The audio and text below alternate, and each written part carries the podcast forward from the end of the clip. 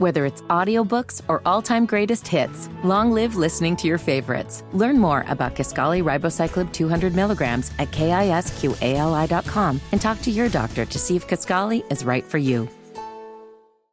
Yeah, 8 o'clock hour, hanging out with you in the DriveHubler.com studio. KB and Andy, Mark Dighton producing today's effort. Reminder coming up at 9 o'clock. Bob Kravitz going to join us.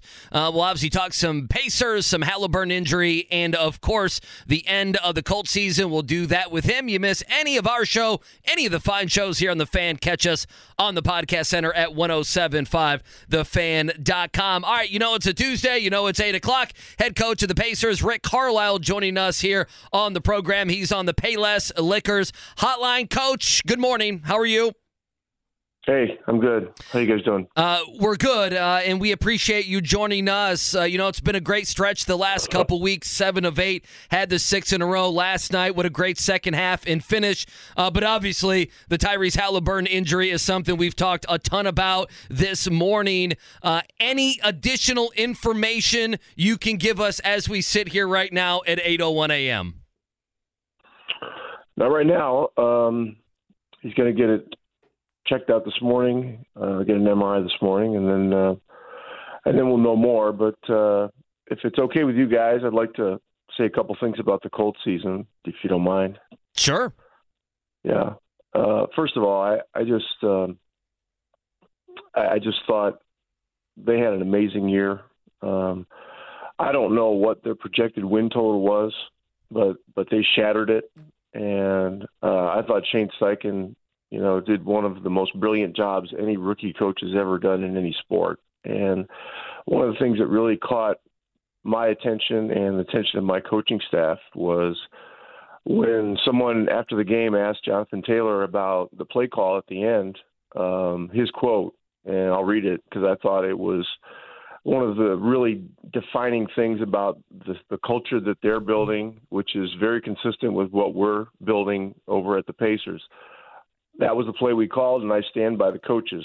Taylor said, "You see what Shane has done all year. Have you really questioned his calls all year? He's always been calling the right play at the right time. No one questioned the call. No one did. And I just, I just think it's such, it's just such an amazing tribute to." Um, what they're doing over there. Uh, and this is this is why you know you take you take care of a guy and you and you pay a guy like Jonathan Taylor. He's not only a great player, but he's obviously a guy of uh, of amazing high level character. And uh, you know, I just uh, really happy for their franchise. And wow, what momentum they have going into next year. So appreciate that. Yeah, Coach, if you don't mind, I want to stick there just for one more. I remember when we had you on at the start of the season, you brought up a conversation you had with Shane Steichen. I believe it was last spring. Some, you know, whatever. Shane gets hired in mid February. At some point, he comes over for a game, and you and him had a conversation in your office before a game for you guys. Uh, what do you recall about you know your first impression of him? Because I, if I remember correctly, you were pretty struck by him right away. Yeah, I, there was no question to me that they had hired the right guy. And I, I had not even seen one game, but you just you just have a you just have a sense and a feeling about uh, a person. This guy was um, a, a, obviously a highly highly intelligent guy. Um, has certain energy about him, and you could just you could just tell he was a guy that's wired for success. So I don't, you know, uh, I think he, I think he and Ryans, but um, uh, the kid from uh, Houston should both get rookie uh, coach of the year. I mean, I just thought the, the job they both did was out of this world. Um, I don't know what's going to happen with all that, but uh, you know, I just uh, have a great, great deal of respect for what I witnessed this year over there, and uh, wish those guys the best. Here's Rick Carlisle. He's with us here, obviously every Tuesday at eight o'clock on the Wake Up Call. Um, Coach, could you take us into your locker room at halftime and just emotionally where guys were at. Obviously, Tyrese goes down with a few minutes to go in the first half. Um, I thought it was a really incredible resolve by your bunch in the second half to win that game. What was halftime like, and maybe did the start of halftime feel different than the end of halftime, just from an emotional state and getting ready to go back out on the floor? Well, it was very, very scary uh, when you get it, have it, when you see your your best player get carried off the floor. I mean, th- this was not, you know, a guy with his arms around people's shoulders, just limping. He was literally carried by James Johnson, and there was one other player, and um, you know that that has a very som- uh, sombering effect on everyone, the crowd, the team. Um, there were three, I think, three or four minutes to go in the first half. Um, when we got in at halftime, uh, I was I was told that he had walked on his own power from the training room into the locker room, and he had ice on his um, left hamstring. And so, the fact that his teammates had seen him walk under his own power um, was was was uplifting. And then uh, when the coaches got in, um, you know, he was he was sitting in his seat and uh, he had his he had his um, his hands, you know, uh, over his face, and his his head was down. He was uh, he's disappointed that he couldn't be out there, uh, you know, fighting with his teammates. I think that was the the, the major feeling. Uh, obviously, other concerns go through an athlete's head. I, you know, I'm I'm not a I'm not a mind reader, but um, we talked about where we were in the game. We talked about the similarities it was to the previous game. The difference was we had had the lead several times in, in the game on Saturday. We never had the lead at all. And when we beat them in the in-season game, we were down seven at halftime. In this case, we were down nine. So we just reiterated that, you know, we're still we're still right there. Uh, what we need to do is is establish leverage in the game, um, get our fans into it, and um, you know, we we told uh, we told Tyrese right there that you know we were going to hold the fort for him, and uh, so he'll get an MRI this morning, um, and we'll find out more. But uh, the second half was you know one of the greatest regular season second halves I've ever been involved with. You know, given all the circumstances, um, our guys rose to a, a, a different level. Um, you know, Mathurin had his most impactful game yet that's saying a lot because he's had a lot of them. Uh, McConnell was brilliant. Uh, Nembhard was was terrific.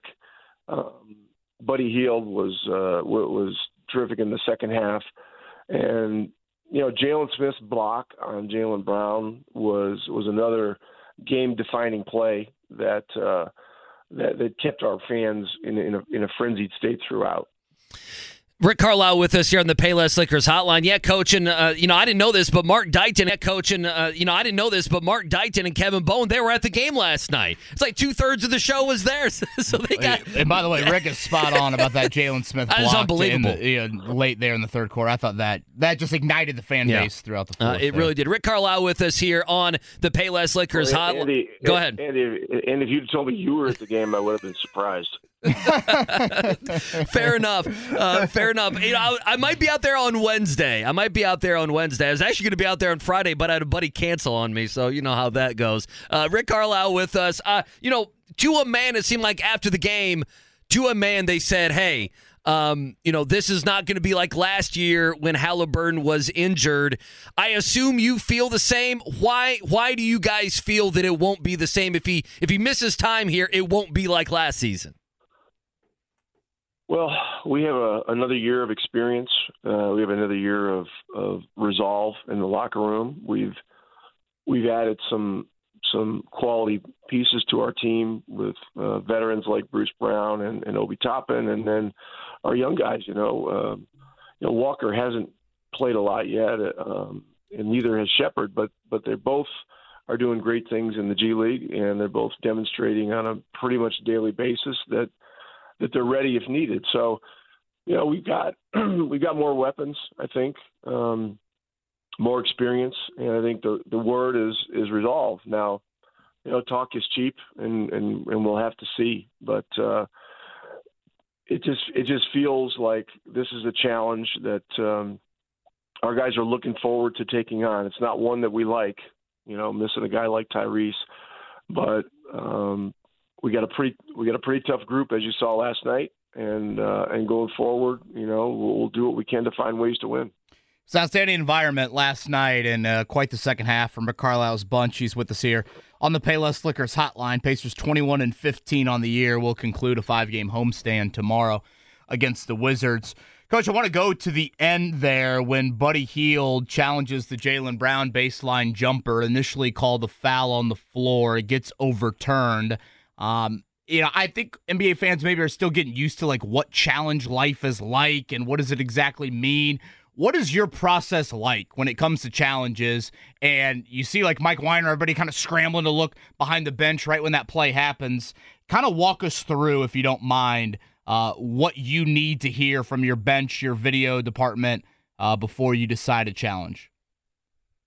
Well, we have to have a pretty strong feeling that um, we would win the challenge. That's one thing. Now, as to when you use it, um, that's that's always the big question. And if there's a situation where you know there's a there's a foul on a three point play called uh, against you, and it's three free throws, um, you know that's and, and you're and you're you're you're pretty positive that it's going to get overturned. If you can correct a three point mistake uh, early in the game, uh, that's that's such a big variance on the final score that there are many instances when when doing that is is is the right thing. Now there are other things that go into this as well. So each each game, um, each quarter, there are two mandatory timeouts. Um, if no timeouts are called once you hit five minutes into the game, the first timeout automatically gets called on the first dead ball after five minutes, and it goes to the home team. Um, the second the second one comes at the three minute mark of the first quarter or nine minutes in, and that one automatically goes to the road team. Now, if if either team uh, now it's possible, and it's happened to us a lot this year. I take the first time out because it's ours that's coming, um, and it kicks in automatically, or I take it, and then sometimes you need to take the second time out before three three minutes comes, and then you know all of a sudden you're down to five, and your opponent has seven, and so but here's here's the here's the thing to remember is that if either of the mandatory timeouts are in line to happen and you challenge, that timeout is going to happen. That's part of the mandate of this. Um, you will not get that timeout back. Now, if you challenge um, a non-mandatory one, one that happens um, in the last three minutes of the game, that's a non-mandatory, or in in the quarter, that's a non-mandatory. That's one that you will get back. So that also carries weight as to whether um, a challenge is, is the right thing to do at that particular time. And now that you have the ability to get um, a a challenge back and do a second one, it just you really have to be certain that that first one is the right one. Um, and then you have one, and you want to hold it till the end of the game if you can. You know, Boston took one last night pretty early in the game. They didn't they weren't successful, so they didn't have anything at the end, and so um, you know you don't want to be in that position if you can avoid it. Rick Carlisle with us here on the Payless Liquors hotline. And then at the very, very end of the game, after all of that, uh, Mathurin gets the ball. Mathurin fouled by Porzingis. What were you guys thinking there with that play? Hey, cleared out, let him create. And then I think after the game, you said, let's get him going downhill, which ultimately is what happened. And then he goes to the line for three. You had him miss the third one. I guess what was the thought process with everything there that happened in the final two seconds? Well, you know the the first uh, possession, um, you know I think we had six seconds or something like that. No, it's three point two, I believe. Um, that was the one we were trying to get him a catch and get him downhill. They had a foul to give, so we called two plays. Uh, on the second play, you know there was you know he was he was involved, Buddy was involved, and Miles Turner was involved as well. Um, and in that case, you know, T.J. McConnell. Um, knows knows the guy who's has probably has the greatest ability to rise up and, and just create something, and that and that is Mathurin. And so he gets it to him. Uh, it, it was it was tight space, but that's exactly what he did. Drew a three point foul, and then um, you know he I didn't we didn't say anything to him about missing the third until he had made the first two, but with 0.6 seconds left, you know you're going to burn at least 0.3 seconds on a miss, and then that takes away the catch and shoot opportunity for a three. Right. And then and then you know at that point, you know, you, you, then, then it's just whether they can throw it up there on a, on a hail mary and get and get a tip, which is very difficult. Now, you know, they are the best three point shooting team in basketball. They have the greatest ability to rise up over somebody. They got a seven four guy in Porzingis. They've got Jaylen Brown who had a forty point night. They got um, White and they've got um, Holiday, and these guys are all great three point shooters. And then you know if if Pritchard runs around and gets open, he had made three or four in the game. So uh, decided to, to, to go ahead and miss miss the third one, take the catch and shoot three out of the equation, because that's you know that's that's a three point shot.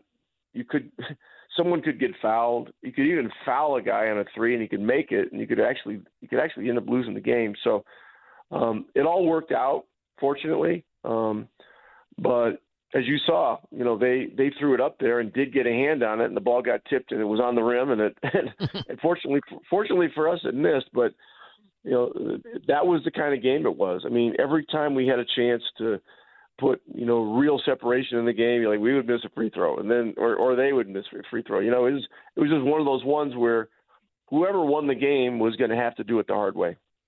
Yeah, it was a great, great second half. Great close there from the Pacers last night. Uh, all right, Rick, last one again. Appreciate the time here, as always, on this Tuesday morning. For our audience that just joined us, MRI coming later this morning for Tyrese Haliburton. Did you get any inkling last night on the severity of it, or is this strictly something you got to wait for the MRI? Well, you got to wait for the MRI. I mean, the fact that he did he did walk on it under his own power uh, back to the locker room from the training room initially, and then walked out of the building on his own power. That's you know that's something that is encouraging, um, but we will have to see. Um, it's you know. it's very strange. You know, it was almost exactly a year ago when he had the injury in New York. Um, that was kind of a similar situation. He kind of fell and slipped at the same time, but um, we'll hope that the prognosis here is is is, is a little at least at least a little better than that one. I think he missed 12 games on that one, um, and uh, but we'll find out more today. Certainly, fingers crossed across the state of Indiana and really the NBA world because it has been such a joy to watch Tyrese Haliburton play basketball this season. Uh, but uh, having said that, uh, darn impressive last night in your team's resolve in getting that victory. So, congrats on that, coach. Fingers crossed later today, and uh, we'll talk to you next Tuesday. Okay, thanks, guys. Be well.